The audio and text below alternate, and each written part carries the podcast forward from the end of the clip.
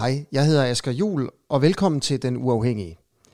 Sammen med de andre værter, der har jeg en ambition om at gøre Den Uafhængige til et slagkraftigt, et frit og et kritisk medie i Danmark. Vi har tænkt os at levere de bedste og de mest kritiske interviews i danske digitale medier. Og det vil altså sige, at vi vil slå radiokanalerne, og vi vil slå tv-stationerne. Jeg håber, at du vil hjælpe os med at gøre det. Støt os med et fast månedligt beløb på den uafhængige.dk. Velkommen til. Øh, jeg har igen fået lov at være gæstevært her på Den Uafhængige. Den Uafhængige er jo et nyt uh, uafhængigt medie, som jeg vil opfordre alle til at følge uh, og abonnere på. For uh, få sekunder siden, der forlod uh, Trump, måske endegyldigt i hvert fald for nu, det hvide hus, og om lidt så starter øh, indsættelsesceremonien for Joe Biden, og det er det, vi skal diskutere i dag. Hvad er Joe Biden for en størrelse? Er han bare en fortsættelse af den normalitet og status quo, der var før Trump, og som jo på sin vis banede vejen for Trump? Øh, eller er han faktisk et bud på øh, en præsident, som vil gennemføre nogle mere grundlæggende forandringer i, i det dybt splittede USA? Øh, for at prøve at øh, få svar på de spørgsmål, der har jeg inviteret øh, en af, synes jeg, øh, Danmarks skarpeste politiske hjerner, nemlig Malte Røsle Ibsen. Øh, du er lektor i ja, politik, lektor, ekstern ja. lektor i politik i Københavns Universitet. Du har en Ph.D. fra Goethe Universitetet og en øh, kandidatgrad i politik fra, fra, fra Oxford. Yes. Øh, og så har du skrevet en bog om venstrefløjen og globaliseringen for ikke så lang tid siden. En udmærket bog, jeg i øvrigt kan, kan anbefale. Så velkommen til. Tak vi skal måske starte med at varedeklarere. Vi er jo begge to det, man vidste i USA kaldte rigtig Bernie Bros. altså vi, vi hæppede på Bernie Sanders her for et år siden, da ja. det jo i en periode jo tydede på, at han faktisk kunne blive demokraternes præsident. Og jeg kan i hvert fald ikke lade være med at stadigvæk have sådan lidt en, en, en bitterhed over ting, hvis det i dag var ham, der var blevet taget i ed som, som, som USA's præsident. Men sådan blev det ikke. Mm. Øh, og når det er sagt, så tror jeg også, at vi begge to, ligesom tror jeg, det meste af verdens befolkning, øh, drager et, et lille sådan, suk øh, i dag over, at det er slut med den her vanvittige tid med Trump, og at Biden øh, går ind og overtager i det, øh, i det ovale øh, kontor. Øh, men det store spørgsmål er selvfølgelig, hvad kan man som progressiv egentlig forvente af, af Biden? Mm. Altså er han bare en tilbagevenden til Obama, øh, Hillary Clinton, altså den her øh, politiske linje, som jo accepterede en galopperende ulighed og en handelspolitik, som eksporterede gode job ud af, af landet og som jo på mange måder banede vejen for Trump. Er, er han det, eller er han faktisk, øh, kan han blive en ny progressiv kraft, som går ind og tager fat på, på nogle af de meget store sociale konflikter, som findes i USA, uligheden, forskellen mellem øh, diskriminationen af den sorte del af befolkningen og, og de skævheder, som, som i høj grad præger samfundet. Hvad er, hvad er din vurdering af, af Biden? Altså jeg tror, det, det korte svar er, at han er altså han er simpelthen så demokratisk establishment, som det overhovedet kan blive. Det er det korte svar. Øhm, han han øh, er jo en næsten 80 år gammel mand, der det meste af sit liv har været aktiv i politik, og har befundet sig øh, ret konsistent, kan man sige, på midten øh, af amerikansk politik. Han, han er sådan, øh, altså på mange måder en, en sådan klassisk centrist, det man kalder en moderate i, i amerikansk politik, øh, dog med nogle undtagelser, øh, som også er væsentlige øh, at, at, at kigge på. Men, men øh, det er det korte svar, vil jeg sige, er, at Biden han er, altså det kunne vi også se i, i primærvalgkampen, øh, at den måde, som Bernie Sanders han blev, blev kørt ud øh, på et tidsspor, det var jo ved, at hele resten af det demokratiske parti øh, ligesom teamet op imod ham øh, og fik ham øh, bosset ud. Øh, de samlede sig ligesom omkring Biden, netop i kraft af, at han ligesom var den tilbageværende establishment-kandidat efter valget i øh, South Carolina, primærvalget i South Carolina, som havde bedst chance for at øh, øh, øh, og, og, og vinde nomineringen. Hvad, hvad øh, betyder det at være en centrist eller en moderat kandidat? Altså, hvad er det for en politik, det repræsenterer i USA? Jamen altså man kan sige, det, det, det, det repræsenterer jo i et eller andet omfang øh, en status quo-politik. Det har det i hvert fald gjort i mange år, altså i årtier. Øh, og en videreførsel af en demokratisk linje, som jo, øh, hvad skal man sige, ikke har været alt, altså som er først og fremmest meget pragmatisk, øh, orienteret mod gradvise og sådan ret forsigtige reformer af det amerikanske øh, noget, hvad skal man sige, begrænset velfærdssamfund, eller den amerikanske velfærdsstat. Øh, men altså dog, altså, hvad skal man sige, som selvfølgelig er interesseret i at udbygge de grundlæggende sådan, sociale institutioner og velfærdsinstitutioner i det amerikanske samfund. Det, det, det så man jo også med Obama og hans Affordable Care Act, hans, hans sundhedsreform, at, at det er jo, altså de, de, de udbygger jo gradvist, så at sige, den amerikanske velfærdsstat, men de lader samtidig nogle, hvad skal man sige, nogle ting foregå under gulvbrædderne, eller de vender det blinde øje til, eller også er det svært for dem at, at ligesom tage livtag med det, med nogle øhm, ret stærke kræfter, som jo øh, i løbet af de sidste 30-40 år har skabt en eksplosion i, Amerika- altså i ulighed, økonomisk ulighed i det amerikanske samfund.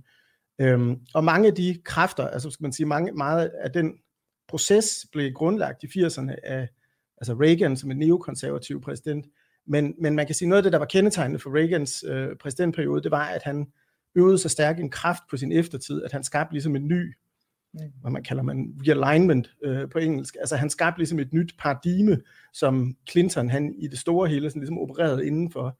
Og, og han skabte, kan man sige, nogle nye vilkår for politik, som gjorde, at, at, øh, at, at hvis man skulle vinde valget efter Reagan, så bliver man på en eller anden måde nødt til at konkurrere på, på den bane, han havde skitseret. Og det var det her med at holde hånden over den økonomiske elite, acceptere de øh, meget store skattelettelser, som Reagan gennemførte, øh, liberalisere finanssektoren, altså give de her store finanshus langt videre beføjelser og mindre regulering. Det, det, det er den politik, som, som, som du taler om der. Ja, præcis. Og kan man sige, på, altså på mange måder jo sådan en, en internationalistisk, øh, øh, øh, ligesom sådan en, altså hvad kan man sige det, et slags, øh, øh, altså den der Pax Americana, som jo på mange måder er sådan en amerikansk øh, øh opretholdt global øh, kapitalistisk orden, øh, som forsøger at sikre øh, altså frihandel og globale produktionskæder osv., som på mange måder også har været til stor skade for, for amerikanske lønmodtagere.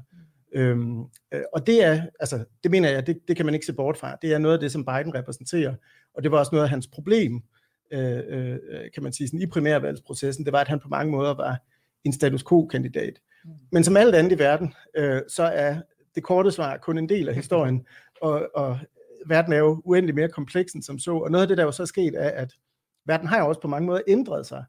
Øh, ikke bare verden har ændret sig, øh, øh, øh altså Trump har ændret verden på nogle måder, men han er jo han er også udtryk for nogle ting, der allerede var i gang med at ske, kan man sige. Øh, og noget af det er netop den her store, voldsomme utilfredshed i dele af den amerikanske befolkning, som har haft nogle store, kan man sige, politiske vælgermæssige konsekvenser øh, med øh, afindustrialisering, øh, globalisering, øh, lønstagnation osv. Altså at folk, altså man ser jo i store dele i USA, når man kører igennem Western Pennsylvania, som jeg selv gjorde efter Trump vandt, øh, øh, så er det jo simpelthen, det er så trist, altså det er, øhm, det er jo sådan by på by med lukkede kulminer, og folk, der bare kører rundt i deres store trucks og, og tager stoffer og, og køber våben. Øh, det, det er virkelig, altså det er et trist USA, øh, som er blevet skabt i løbet af de her sidste 30-40 år, og som jo Trump på mange måder, hvad skal man sige, det var en af grundene til, at det lykkedes ham at klemme sit store læme igennem øh, mm. øh, nåløjet. Det var, det var netop, at, at, at han faktisk vandt nogle altså stemmerne fra de her, øh, ja, i rustbæltet, som man sagde, at han, han, han vippede de der stater, som er præget af, af sådan afindustrialisering og stor tilfredshed og frygt for, for en masse amerikaners økonomiske situation. Øh, men en anden ting, jeg også synes, der er ved at hæfte sig ved, er, at den her proces, og ikke mindst, hvad skal man sige, ikke kun de, sådan, hvad skal man sige, de faktiske forhold i jernindustrien og de sådan store strukturelle øh, øh, øh, ligesom sådan omvæltninger. Øhm, men også internt i demokratisk, altså i det demokratiske øh, parti, er der sket en meget, meget stor forandring i løbet af de sidste fire år, altså i, længere tilbage i virkeligheden, i, i løbet af de sidste øh, seks år, kan man sige, otte år, øh, siden Obama, øh, som jo på mange måder har rykket det demokratiske parti til, til venstre, mm. øh, og som også betyder, at for at vinde primærvalget, så, øh, så måtte Biden jo på mange måder ligesom sådan orientere sig mod en demokratisk venstrefløj, som er langt stærkere, end den har været altså siden øh, altså 20'erne og 30'erne, øh, kan man sige, sådan, hvor, hvor, øh, hvor øh, folk som Bernie og øh, øh, Alexandra Ocasio-Cortez osv., at de har, de har øvet en, en, en meget stor indflydelse, kan man sige, ikke nødvendigvis på altså den førte politik, jo fordi de har været i opposition og været kørt helt ud på et sidespor øh, øh, på mange måder, men, men på det demokratiske partis identitet, selvopfattelse, øh, det politiske program osv. Så, så, så hvis, altså svaret så at sige bare at sige, Biden er en establish, establishment-kandidat, er ikke helt tilstrækkeligt på den måde, at, at han er en, en kandidat, der kommer ind nu, øhm, jo på baggrund af, af Trump, som er, altså hans præsidentskab har jo været fuldstændig på mange måder sådan falderet. Øh, på trods af, at han har vundet en masse stemmer, øh, øh, så har han jo, så har hans, hvad skal man sige, hans, øh, han har været så forfærdelig en præsident på mange måder, hans håndtering af corona, hans racisme, hans øh, øh sexisme, hans, hans økonomiske politik osv., har været så forfærdelig, og ikke mindst, og det er jo så det, som, som måske overskygger alt andet nu, hans opgør med de demokratiske institutioner øh, øh i den amerikanske republik, øh, øhm, har været så, så voldsomt og så modbydeligt, at, at det demokratiske parti er blevet samlet på en måde, som det måske er svært at forestille sig, at de kunne have været uden Trump. Øhm. Ja, men, men omvendt kan man sige, at øh, det, at Trump har været så vanvittig på mange måder, øh, øh, det kan jo også skabe det her øh, ønske om at vende tilbage til normaliteten. Vi skal bare tilbage til de øh, gamle øh, gode år under Obama eller under Bill Clinton, og dermed også glemme, at det var lige præcis den politik, der i høj grad blev ført, eller, eller ikke blev ført, altså de opgaver, der blev svigtet, blandt andet den ulighed, som fik lov at vokse. Hmm. Øh, almindelige amerikanske lønmodtagers øh, indkomster har stået stille i næsten 40 år. Det er svært at forestille sig hmm. herhjemme, at man, at man ikke havde haft en realløns øh, fremgang siden 70'erne, hmm. øh, eller i hvert fald siden 80'erne. Så øh, på den baggrund, så, så synes jeg, når man ligesom vurderer de første meldinger her fra Biden, så peger det jo i i flere retninger. Mm. På den ene side, så kan man se, for eksempel, når han har udpeget sin administration, altså dem, han har udpeget, det er ligesom the usual suspects. Mm. Det er lobbyister med baggrund i Wall Street, det er folk fra hans gamle, øh, fra, fra Obamas gamle administration, der er ikke altså de progressive, dem man overhovedet kan definere som progressive på, på ministerholdet, de kan måske tælles på, på, på en hånd, mm. og typisk på ikke særlig fremtrædende poster. Mm. På den anden side, så ser vi ham her forleden dag lancere en økonomisk øh, pakke, eller hjælpepakke, som jo set med amerikanske øjne er vidtgående radikal, altså i den forstand, at man øh, igen vil sende et stort kontantbeløb ud til alle mm. arbejderklasse og middelklassefamilier. Øh, man vil hæve dagpengene i en længere periode. Øh, man vil opretholde det her forbud mod at sætte folk ud af deres bolig, selvom mm. de ikke betaler husleje. Og måske mest vidtgående, man vil indføre en, en, en, en mindsteløn på 15 dollars mm. i timen. Det er jo et krav, som hvis jeg bare husker fem år tilbage, altså ingen progressive amerikanere troede på, var, var realistisk at få gennemført. Det var, mm. det var et meget venstreorienteret krav. Og i dag er det altså noget, som, som Biden siger, han vil prøve at få igennem øh, kammerne. Mm. Så det er ligesom om, at tingene peger øh, i forskellige retninger. Hvis du ligesom skulle give dit bud, øh, hvad er det så, øh, der vil blive den dominerende retning? Øh, og, og, og hvad er det, måske kan man også sige, der vil afgøre det? Hvad er det for nogle ting i den amerikanske samfund rundt om? Fordi mm. det er jo rigtigt, at vi har en stærk venstrefløj, som helt sikkert vil lægge et pres på Biden. Men vi har også en, et virkelig sygt politisk, økonomisk system, hvor at øh, for at overhovedet blive valgt til kongressen, øh, har man brug for stærke økonomiske donorer. For at fremsætte mm. lovforslag, øh, skal man have stærke økonomiske donorer. Så der mm. er jo øh, noget, der trækker den anden retning. Hvem tror du vil trække stærkest? Øhm, altså, jeg tror, altså jeg mener, hvis jeg skal være helt ærlig, så tror jeg, i et eller andet omfang, at, at svaret er åbent, og det, altså i den forstand, at, at øh, det afhænger, det afhænger meget af, hvad Biden, han ligesom, hvilken retning han ligesom sætter. Øh, og så kan man ligesom se på hans historie, og så kan man ligesom ekstrapolere for den og sige, så, så kører han sådan en midterkurs.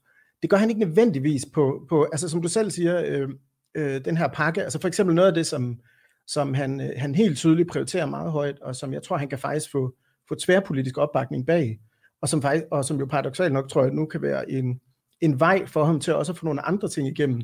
Det er for eksempel den her mindsteløn, altså øh, op til 15 dollars, som, øh, som, som, til syd, altså, som ser ud til at have relativt stor opbakning, også i senatet. Øh, og øh, øh, det, det er jo, hvad skal man sige, et eksempel på, altså der, der er sådan en, hvad skal man sige, en læsning af det er ligesom at sige, øh, Trump blev valgt på den her store utilfredshed, og det her sådan sociale armod, arbejdsløshed osv., og, og, og, det, og at, hvad skal man sige, det er ligesom sådan hensyn til, at nej, vi skal undgå, at, at der kommer endnu en Trump, eller hvad skal man mm. sige, der sådan, altså det er en måde ligesom at læse det på, at, sige sådan, at de vil forsøge sådan ligesom at, at, at, at, at, at imødegå nogle af de kræfter, der ligesom, øh, øh, der sikrede Trump valgsejren i 2016. Men jeg tror også en del af forklaringen er, at, at altså det her med hele tiden at se på, hvordan ikke bare Trump har ændret amerikansk politik, øhm, og hvordan det amerikanske samfund ændrede sig i årene op til Trump, men også hvordan, øhm, hvordan det demokratiske parti har ændret sig. Øh, fordi, hvad skal man sige, mange af de kræfter, der bragt, øh, der bragt Trump frem, øh, altså som skubbede ham over kanten, så at sige. Altså, der skal ikke være, have nogen tvivl om, at langt størstedelen af Trumps vælgere er den velhavende amerikanske hvide protestantiske middelklasse. Altså det er de traditionelle republik- republikanere, selvom han fik lidt flere sorte stemmer den her gang, eller latino og så videre, så er det et alt overvejende stort, øh, altså, et, et, et, altså en vælger, et segment af velhavende, relativt velhavende, øh, øh, konservativ, en konservativ amerikansk middelklasse, som ligesom har sikret ham sejren, men han sikrede sig så nogle af de her arbejdsløse øh, øh, rustbælte øh, øh, amerikanere, som var med til at skubbe ham over. Mm. Men den, det, der bragte ham frem, så at sige, og skubbede ham over kanten, det, det har samtidig ændret det demokratiske parti også, netop gennem folk som Bernie Sanders, tror jeg. Øh, og, og noget af det, der er med Biden, som også er ved at hæfte sig ved, synes jeg, det er, at når det kommer til spørgsmål omkring øh, arbejderklasse, altså sådan mindsteløn, øh, fagforening osv., så, så er det ikke helt rigtigt at betegne ham som sådan en centrist i, i, i sådan Hillary Clinton, øh, Bill Clinton-tradition. Så ligger han sådan set til venstre for dem. Altså noget af det, jeg tror, også er sikker på, at han har tænkt sig at, at arbejde for, altså det var et af hans centrale valgløfter. Øhm, og noget af det, hvor han virkelig kunne finde fælles fodslag med, med Bernie, det er for eksempel at, at gøre det nemmere, altså, altså understøtte faglig organisering. Øhm, også ud fra, tror jeg, en, en analyse af, at, at, at, at, hvad skal man sige, noget af det, der har bidraget til øhm, altså realløn, øh, realløns øh, stagnation og fald i, i USA, øh, og den her, altså det, det, det er i høj grad, øh, altså det er dels globaliseringen, kan man sige, sådan, der er blevet åbnet op for, den her øh, kæmpe store øh, arbejderskare i mm. Sydøstasien osv.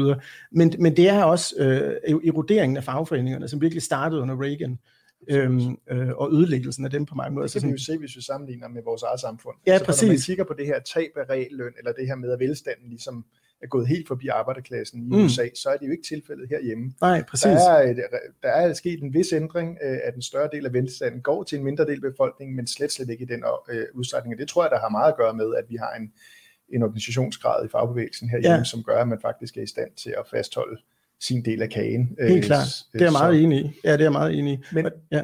men hvis vi skal prøve bare at bevæge os øh, lige fra økonomien og ud i noget andet, for noget af det, der virkelig har præget amerikansk politik i mange år, det er jo det, nogen kalder kulturkrigene. Altså mm. det er jo spørgsmål om øh, race, køn, feminisme, øh, transkønnedes rettigheder og, mm. og andet. Øh, og der er ingen tvivl om, at der er nogle store udfordringer i amerikansk politik, blandt andet med mm. en sort befolkning, som aldrig, om man så må sige, er, altså har, er kommet fri af de sår, som blev påført dem øh, mm. under, under slaveriet. På den anden side har vi også set, hvordan Trump i særdeleshed med det republikanske parti i mange år ligesom har instrumentaliseret den her fortælling om sådan en politisk korrekt, woke, mm. øh, øh, øh, demokratisk parti, som ligesom kommer med en løftet pegefinger og, mm. og, og vil lave om på, øh, og specielt appelleret til sådan mere kulturkonservative dele af, af, af arbejderklassen. Og jo også, tror jeg, hjulpet godt på vej af, af personer som Hillary Clinton, som jo øh, har brugt de her progressive politikker, når det kom til køn og mm. race og, og, og seksualitet, øh, øh, til at ligesom hvad kan man sige, udtrykke en eller anden progressivitet, mm. mens hun med den anden hånd ført politik benhårdt til fordel for overklassen, altså mm. benhård nyliberal politik, tæt øh, forbundet med, med, med Wall Street og, mm. med, og med milliardærklassen øh, mm. øh, i USA. Øhm, det man nogen kalder woke washing, altså man mm. bruger ligesom de her ufarlige, set fra et økonomisk perspektiv, ufarlige for eliten, et spørgsmål om køn og race til ligesom mm. at øh, vise sig som progressiv, og imens så fortsætter man i virkeligheden med at opretholde nogle dybt øh, øh, alvorlige økonomiske øh, øh, skillelinjer, som jo i øvrigt også i den grad rammer skævt, når vi ser køn, øh, køns- eller racemæssigt øh, Helt klar, på det. Ja. Hvordan ser du den her kulturkrig spille sig ud i de kommende mm. år, og hvor, hvor vil du placere Biden i hele det her øh, spørgsmål? Altså det, det øh, altså det, øh, altså jeg tror ikke, øh, altså skal man sige sådan noget af det som som Trump han jo repræsenterer, det er jo virkelig sådan øh, en politiker, som, altså, altså spørgsmål, altså jeg tror sådan set på, at Trump han på mange måder ligesom sådan repræsenterer klimaks i den kulturkrig. Altså, jeg tror, det er svært ligesom sådan for republikanerne næste gang at stille en kandidat, som går endnu længere til højre og bliver endnu mere sådan, altså, altså giver et endnu mere sådan radikaliseret bud på sådan en hvid nationalisme, end Trump har gjort. Øhm, så bliver det mere sådan Trump 2.0 på en eller anden måde. Øh, og det, det tror jeg, de er meget nervøse for Øh, altså det, det bliver jo, altså nu er der jo ligesom åbnet en borgerkrig internt hos de, de, øh, de, altså i, det, i det republikanske parti, og meget kommer til at afhænge af, hvem der trækker sig sejrigt ud. Den, men, men grundlæggende så kan man sige, altså man, altså, der, man kan, en klichébillede, det er ikke sådan, øh, er ikke helt forkert i, med, at man ligesom har, øh, man har to, øh, altså man har en kløft imellem to lejre, ikke? Man har på den ene side, der har man den her sådan hvide nationalisme på mange måder. Altså, altså det der er med det amerikanske samfund, det er jo, at de her identitetskonflikter, kulturkonflikter, øh, har, har præget samfundet, øh, og har rødder, der går tilbage til samfundets grundlæggelse. Jo, øh, øh, altså, hvad der hedder, Frederick Douglass, en, en stor øh, øh, abolitionist, altså, som var en af forkæmperne øh, for, for frigørelsen af slaverne, og selv var slaver og slap fri osv. Han snakker, han snakker meget om det her med, øh, at, at USA blev grundlagt ved, at der ligesom sådan kom to forskellige både til øh, den amerikanske østkyst på samme tid. Der kom øh, øh, op mod nord, kom de her presbyterianere, øh, som var på flugt fra religiøs forfølgelse osv., øh, og som grundlagde et USA, og, mm. og mod syd, der kom der et, tror jeg det var et hollandsk slaveskib med sorte slaver, som grundlagde et andet øh, mm. skib.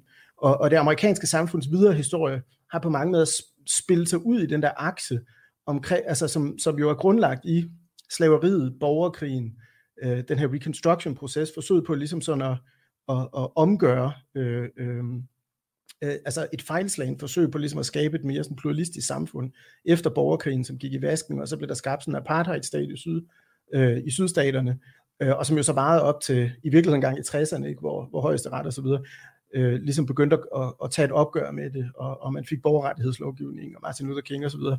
Og den her historie, øh, altså de her konflikter er så dybe, de går så dybt, de er så rodfæstet i det amerikanske samfund, at, at altså mange i Danmark ligesom kigger på USA, amerikansk politik, og så er de sådan, uh, det er identitetspolitik det hele, og det er en, det er en dum ideologi og så videre.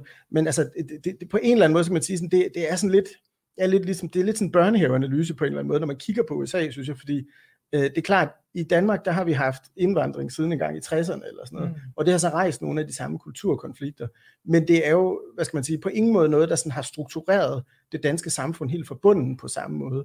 Øh, og det vil sige, altså i, i USA, i en amerikansk kontekst, der mener jeg simpelthen ikke, man kan snakke klasse uden at samtidig snakke race. Altså de, de går, så at sige, sådan, øh, øh, de, de der øh, skillelinjer, de hænger sammen på mm. måder, som, som de ikke gør i en dansk kontekst endnu. Og, og, og klichébilledet, øh, som man har i dag, som mange jo taler om, hvor man ligesom har sådan en hvid nationalisme hos republikanerne, og så sådan en regnbuekoalition hos, hos demokraterne, mm. er ikke helt forkert. Øh, og den kommer jo så til udtryk, altså der er både mere moderate og radikale udtryk for den, og det bliver jeg 100% enig af de, de hvad skal man sige, moderate, øh, eller i hvert fald Clinton-demokraterne øh, har også misbrugt, altså det kunne man jo se med, øh, øh det var helt åbenlyst, at Clinton, hun vil hellere, så at sige, sådan ligesom øh, tale pænt om minoriteter, end hun vil øh, øh, ligesom være opmærksom øh, på spørgsmål omkring økonomisk ulighed osv. Øh, at, at, at, at, at den tror jeg på en eller anden måde, altså dels på grund af de ændringer, der er sket inden for øh, det demokratiske parti, mm. øh, tror jeg, øh, altså, og dels på grund af, kan man sige, den måde, som amerikansk politik har udviklet sig, øh, tror jeg ikke rigtig går længere. Øh, altså, jeg tror heller ikke sådan en som Biden, han, han, han kan ikke rigtig køre den, øh, den, den linje. Altså hvad for en linje? Den meget sådan... Ja, den der, hvad skal man sige, vi, vi giver, altså vi, vi, vi, vi giver lidt øh, pluralisme, eller vi giver lidt, øh, hvad skal man sige, anerkendelse til nogle minoriteter, mens vi lader uligheden buller derud af, og så videre. Altså, altså han repræsenterer lidt, altså på den måde, altså for det første er han jo ikke selv minoritet, og det er klart, at han kan, han kan sige en masse pæne ting og så videre, mm. men, men, men jeg tror, han er ret bevidst omkring, at den koalition, han har nu, den er blevet skabt i modstand mod Trump. Mm. Øh, og, og hvis den skal leve videre, hvis, de, hvis demokraterne skal genvinde valget øh, om fire år præsidentvalget, og have en chance om to år ved midtvejsvalget osv., så, så skal de på en eller anden måde, de skal levere på nogle andre øh, parametre, end bare sådan ligesom at, at, at, at anerkende nogle minoriteter og flere, flere sorte i bestyrelsen osv. Det skal, altså det skal de også. Det er jo også nogle af kravene, og det er heller ikke fordi, altså man skal virkelig ikke, nu kommer det til at lyde som om, at jeg synes, det er noget pjat. Det synes jeg virkelig ikke, det er. Altså det, at det, det er, altså igen, spørgsmål omkring diversitet og øh, racisme, er, er sådan grundlæggende politiske spørgsmål i det amerikanske samfund, som han skal give et svar på. Men jeg tror ikke, han kan, jeg tror ikke, han kan undgå os at tage de her problemer omkring økonomisk ulighed alvorligt. Og det er klart, han kommer ikke til at gøre det på den måde, som øh, Sanders ville have gjort, eller mm. øh, Elizabeth Warren, som ligesom ville tage hånd om nogle af de sådan, dybere strukturelle årsager øh, til uligheden. Men, men alligevel, altså han bliver nødt til, han tager jo, altså hvad kan man sige, sådan et spørgsmål omkring mindsteløn, fagforening mm. og sådan noget, der er han jo inde og pille ved noget af det, som, som har, har ligesom skabt den her øh, eksplosion i ulighed. Spørgsmålet er vel meget, om man vælger sådan en, det man kunne kalde sådan en universalistisk tilgang, hvor man siger, ved at løfte øh, dem, som er fattigst, så løfter vi mm. dem, som er flest fattige, nemlig ja. den sorte befolkning, eller om man mere målrettet, som Clinton gjorde, altså i virkeligheden så meget bort fra, at øh, at når man snakker for eksempel om privilegier, at der sådan set også var store dele af den øh, hvide arbejderklassebefolkning, som absolut ikke var særlig privilegeret på en eller anden måde, følte sig, følte sig overset, når, når øh, i den her fortælling om white øh, privilege og, og så videre. Og jeg tror også, at, at, at, at noget af det, som er, er, er karakteristisk, og jeg synes meget, meget væsentligt ved den amerikanske, altså ved venstrefløjen i det demokratiske parti, at, at selvom der bliver snakket meget om sådan woke og så videre, og det er jo også på mange måder af, et, et mobiliseringspunkt for, for, for øh, den amerikanske, altså for højrefløjen og for, mm. øh, for de sådan radikale konservative. Øhm, så, så er både Bernie og øh, Alexandra Ocasio-Cortez og så videre, deres tilgang til de her problemer er netop, synes jeg, at, at, at, at forsøge ligesom at binde dem sammen. Altså netop ikke sige, at, at, at du kan ikke tale race uden også at tale klasse, du kan ikke tale mm. klasse uden også at tale race.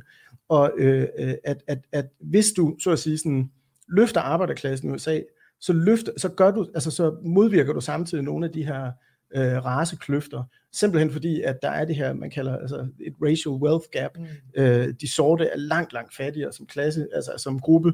Øh, de, de øh, er langt dårligere uddannet, de får dårligere løn osv.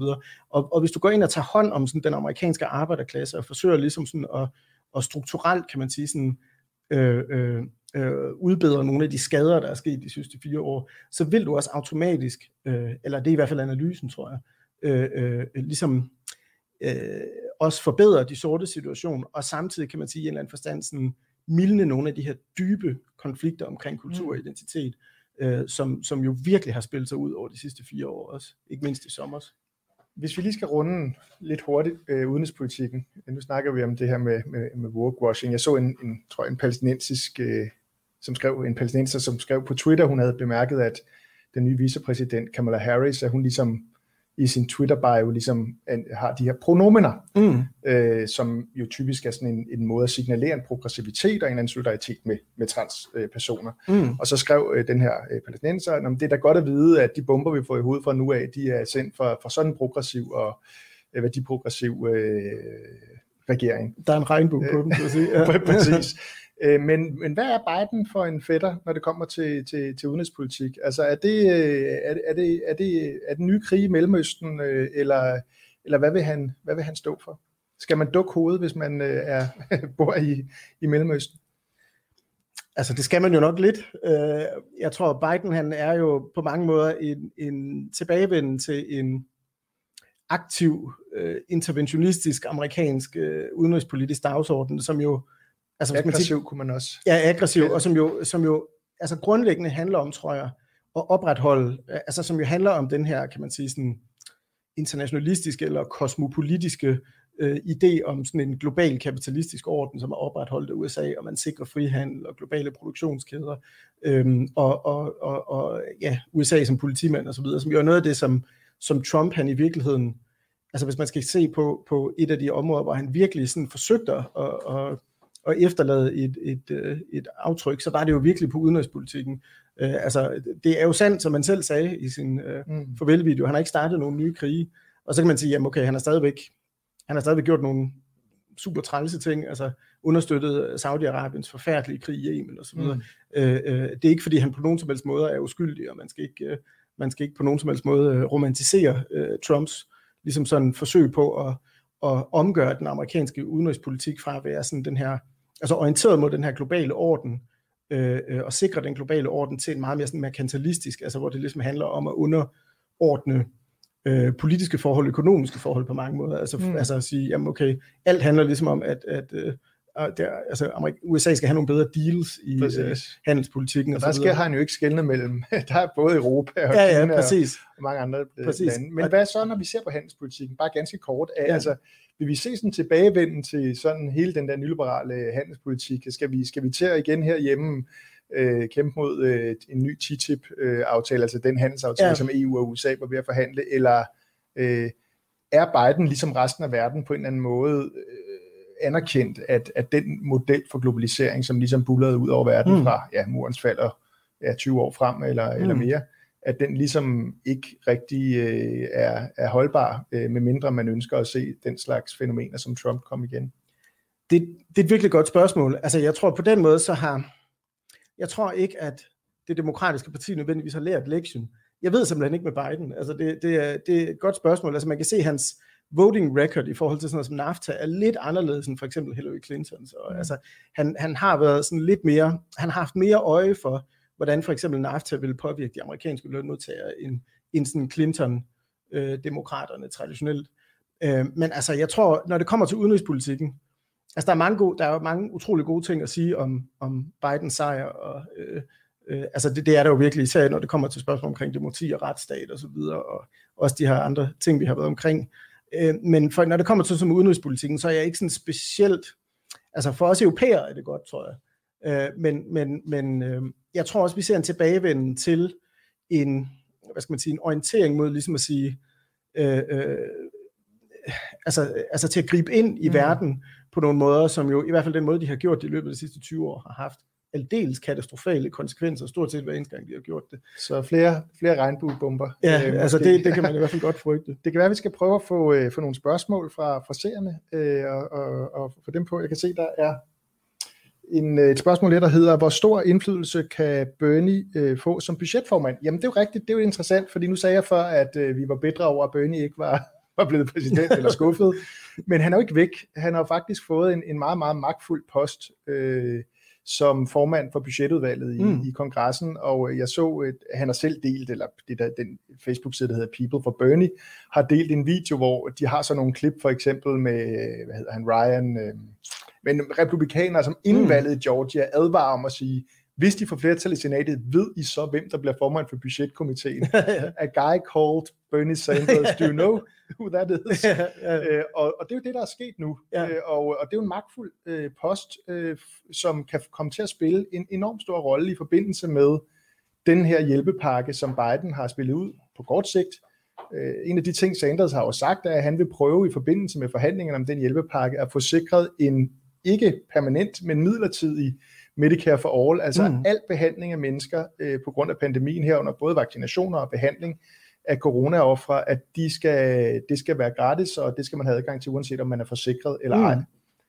Hvad, hvad tænker du? Altså, kommer, kommer Bernie Sanders til at ligesom være den nye øh, Mitch McConnell, altså den, øh, den dominerende, hvad hedder det, republikaner, som på en eller anden måde satte dagsordenen øh, ja. i, i kongressen tidligere, eller i senatet tidligere? Altså, jeg tror, altså, det er både og, man skal passe på med ikke at få forventningerne alt for højt op, fordi han bliver jo ikke, han bliver i hvert fald ikke den nye Mitch McConnell, det er Chuck Schumer, der så at sige bliver, bliver flertalsleder i senatet. Øh, men, men, øh, men øh, altså, hvad skal man sige, man skal og, og, og også, altså, han bliver ikke valgt til præsident, så det vil sige, at han kommer heller ikke til at sætte øh, den politiske dagsorden. Det gør han grundlæggende ikke, kan man sige. Men der var han, der var han jo kommer til at spille en rolle det er i øh, udformningen af en, en, en mere overordnet dagsorden, som, skal, som kommer fra det hvide hus, kan man sige, hvordan den konkret bliver udformet. Og det, som er helt afgørende her, øh, at, at have sig for øje, det er, at, øh, at, at, at øh, det, som han kommer til at blive, så at sige, herre over, altså i hvert fald kommer til sådan, ligesom at være forvalter af, det er en proces, der hedder øh, reconciliation, som er en mulighed for demokraterne til nu uden et, et uh, supermajority, altså uh, med, med et meget lille flertal, altså som er uh, 50 plus Kamala Harris som vicepræsident i senatet, uh, som har den afgørende stemme, der kommer de til at, at, at, at kunne stemme altså budgetspørgsmål, finansieringsspørgsmål, skattespørgsmål igennem i sådan en pakke om året. Og de kan mm. kun gøre det en gang om året, men der kan de så få, få altså, altså i virkeligheden, få smuglet ret meget, øh, altså også nogle sådan strukturelle øh, ting ind, øh, eller nogle, nogle, nogle øh, politikker, der ligesom adresserer nogle af de her strukturelle problemer. Og noget af det, som er værd at have sig for øje, altså jeg, jeg synes faktisk, øh, altså, altså hvad kan man sige, det, i og med, at, at øh, der er så lille bitte et, et demokratisk flertal i, i senatet, altså så småt som det kan blive, så kommer meget jo til at afhænge i virkeligheden af, øh, af, af de allermest konservative demokrater, øh, som Joe Manchin fra, fra, fra West Virginia bliver en helt central skikkelse, fordi ligesom Mitt Romney og nogle af de her øh, øh, Murkowski og så videre, så ligger de lige der i, i midten af amerikansk politik. Øh, og det der med at kunne samle flertal, øh, der kommer de selvfølgelig til at have en helt afgørende stemme. Og, og noget af det, man har kunne se med, med sådan en som Manchin, det er, at han, altså for få uger siden, der var han meget imod det der med, at der skulle uddeles 2.000 dollars, og hvad var mm. det for noget til hver amerikaner, og det var bare øh, drys penge ud. I stedet for, så skulle, så skulle Biden forsøge at give folk et job, ligesom FDR og så videre. Øh, øh, han har lidt ændret tone faktisk. Jeg så, han, han gav et interview, hvor han øh, dels altså, løsnede op på det der, og sagde, jamen okay, hvis det kan være anderledes, så må folk få de der 2.000 dollars. Og det er jo sådan ligesom tegn på, kan man sige, at sådan, han ved jo også godt, at, at, at altså, skal man sige, hvis han blokerer noget, mm. så øh, er han ene mand ansvarlig for, altså så kommer han til at være, øh, så at sige, sådan, øh, magnet for, for hele demokrat, demokratisk partis vrede. Ikke? Sådan, øh, men noget interessant, interessant, han også sagde, var, at, øh, at han godt kunne tænke sig en ekstrem stor infrastrukturpakke til at genopbygge det amerikanske samfund. Og det er jo lige præcis noget af det, Bernie han snakkede meget om mm. i, i, øh, i, i primærvalget også, øh, og som Trump jo faktisk vandt øh, øh, præsidentvalget på, men som han bare ikke har, altså det var jo sådan en joke, øh, så vidt jeg har forstået i Washington, at øh, hver dag, der var folk sådan, Nå, i dag er infrastrukturdag, men der skete bare aldrig noget, og Trump blev ved med at snakke om, der kommer noget osv. Der er aldrig sket noget, han har aldrig genopbygget noget som helst. Øhm, men det har demokraterne jo faktisk flertal til nu, og det er noget af det, altså man kan se, der er nogen, der, der, der sådan har virkelig kørt op på den høje klinge og snakker om Biden som sådan ny FDR, altså ny Roosevelt med, øh, mm. med, ny, med New Deal og så videre, en mulig ny, og det, altså, det tror jeg grundlæggende ikke på, men der hvor der trods alt er en pointe, det er, at det virker som om, at der er et flertal, selv hos de mest konservative øh, demokrater i senatet, om virkelig at bruge nogle penge, altså sætte ja. den amerikanske føderale stat, som jo er måske den mest magtfulde stat i verden, øh, når den først kommer op i gear, ikke? Sådan, øh, sæt den i gang Præcis. med at genopbygge det amerikanske samfund og få sparket gang i væksten, forhåbentlig på en grøn måde, ikke? fordi det er jo også noget, ja. han, han har lovet Biden, kan man sige. Det er, jo en, det er jo en del af en global tendens, vi også ser herhjemme. Altså, ja. Vi har jo diskussionen her, og der, der er jo efterhånden kun Berlingske, der er tilbage, og deres lederskribenter, der mener, at, at det er forkert i den her situation, vi står i, i den her pandemi, at optage gæld og, for, mm. og, og sætte gang i, i, i investeringer. Øh, så der er jo sket en kæmpe forandring og en rigtig positiv forandring, synes jeg, blandt i den økonomiske øh, forståelse og videnskab, og også politiske forandringer. Vi tager lige det sidste spørgsmål øh, her. Øhm, der er nogen, der siger her, så længe Biden abonnerer på ideen om donationer for interesser, der går direkte imod halvdelen af hans vælgere, så kan han ikke anses for at demokratiet. Han er helhjertet establishment. Det, det er et synspunkt for, for, for en lytter, og det er jo rigtigt, at Biden modtager jo øh, penge fra øh, Wall Street og fra mm. Silicon Valley og fra de økonomiske magthavere i, i USA. Så det øh, bliver jo øh, absolut spændende at se, øh, om, om han er, altså om, om de her strukturer i den amerikanske politiske system, som mm. vi jo ikke har i samme grad herhjemme, selvom man ikke skal sige, at vi ikke har dem. Vi har jo set eksempler, der peger i den retning. Øh, men er det over, altså, så spørgsmålet er selvfølgelig, er det overhovedet muligt at ryge, øh, rykke sig fri af den af den spændetrøje. Altså det bliver det ikke for Biden, tror jeg. Altså det er også en af grundene til, at jeg selv, hvad skal man sige, hæppede på Bernie, var jo, at, øh, at på den måde, så var Bernie virkelig sådan en, en people's candidate, ikke? Han var, han, hans, han, hans finansiering kom fra, fra helt almindelige borgere, og, øh, øh og, og, og det var, var jo netop en måde sådan, ligesom at gøre sig fri. Det var jo det samme Trump, han jo sådan, det samme argument, han, han, han havde, at han, han tog ikke imod penge fra, fra Wall Street og så videre, derfor kunne han gøre, hvad han ville. Det gjorde han jo så ikke, øh, kan man sige. Så, så selvom Trump han ikke var i lommen på Wall Street, så endte han jo med at ligesom føre en politik, der var meget vældig mod dem alligevel.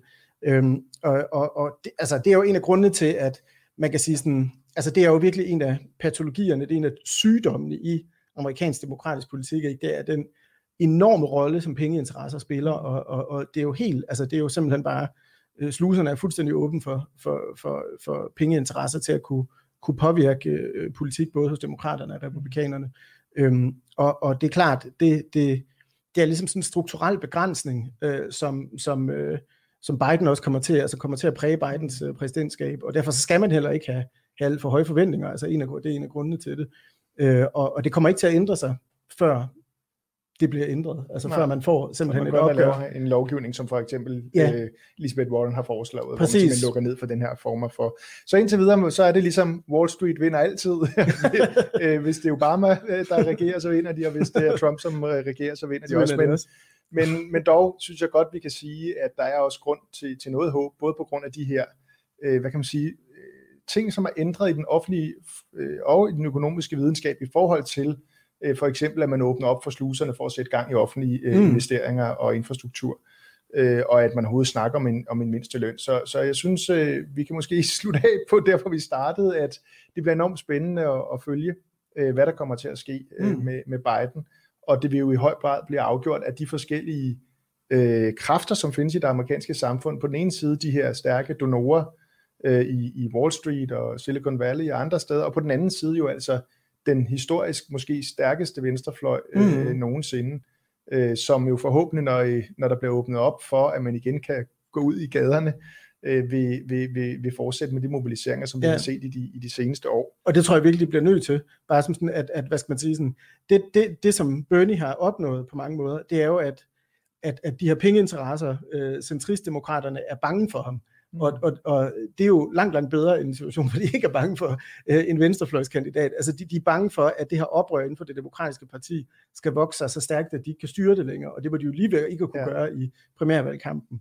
Og, og den frygt, den skal opretholdes. Altså det vil sige, de her øh, sociale bevægelser, de skal på gaden igen, så snart de kan. Der skal lægges pres på i forhold til klima, øh, reform af fængselsvæsenet og straffesystemet i det hele taget. Mm. Så, altså de her dagsordner, de bliver kun, altså hvad skal man sige, det kommer kun til at gå bedre, hvis der bliver lagt et sådan kontinuerligt pres, altså hvis en Biden-demonstration og det demokratiske parti som sådan ligesom bliver belejret af en overvågen, et overvågen civilsamfund og en offentlighed. Øhm, så det, det skal de simpelthen, tror jeg. Super. Malte, tusind tak, fordi du vil være med på at lige prøve at, at placere Biden og give os en i hvert fald fornemmelse af, hvilken vej det kan komme til at gå. Og øh, tak til alle jer, som har øh, set med derude. Tak for spørgsmål. Vi nåede ikke at få så mange med, og tak for kommentarer. Og tak for at være med herinde på, øh, på Den Uafhængige. Husk at øh, gå ind og øh, følg Facebook-siden, eller øh, abonnere på, på det her, og man kan faktisk også gå ind økonomisk og støtte den her nye, det her nye uafhængige medie ved at abonnere på det på hjemmesiden, der hedder denuafhængige.dk, øh, så vidt jeg husker. Øh, så, så tusind tak for at være med i dag. Jeg håber, jeg kan få lov at være gæstevært igen en anden gang.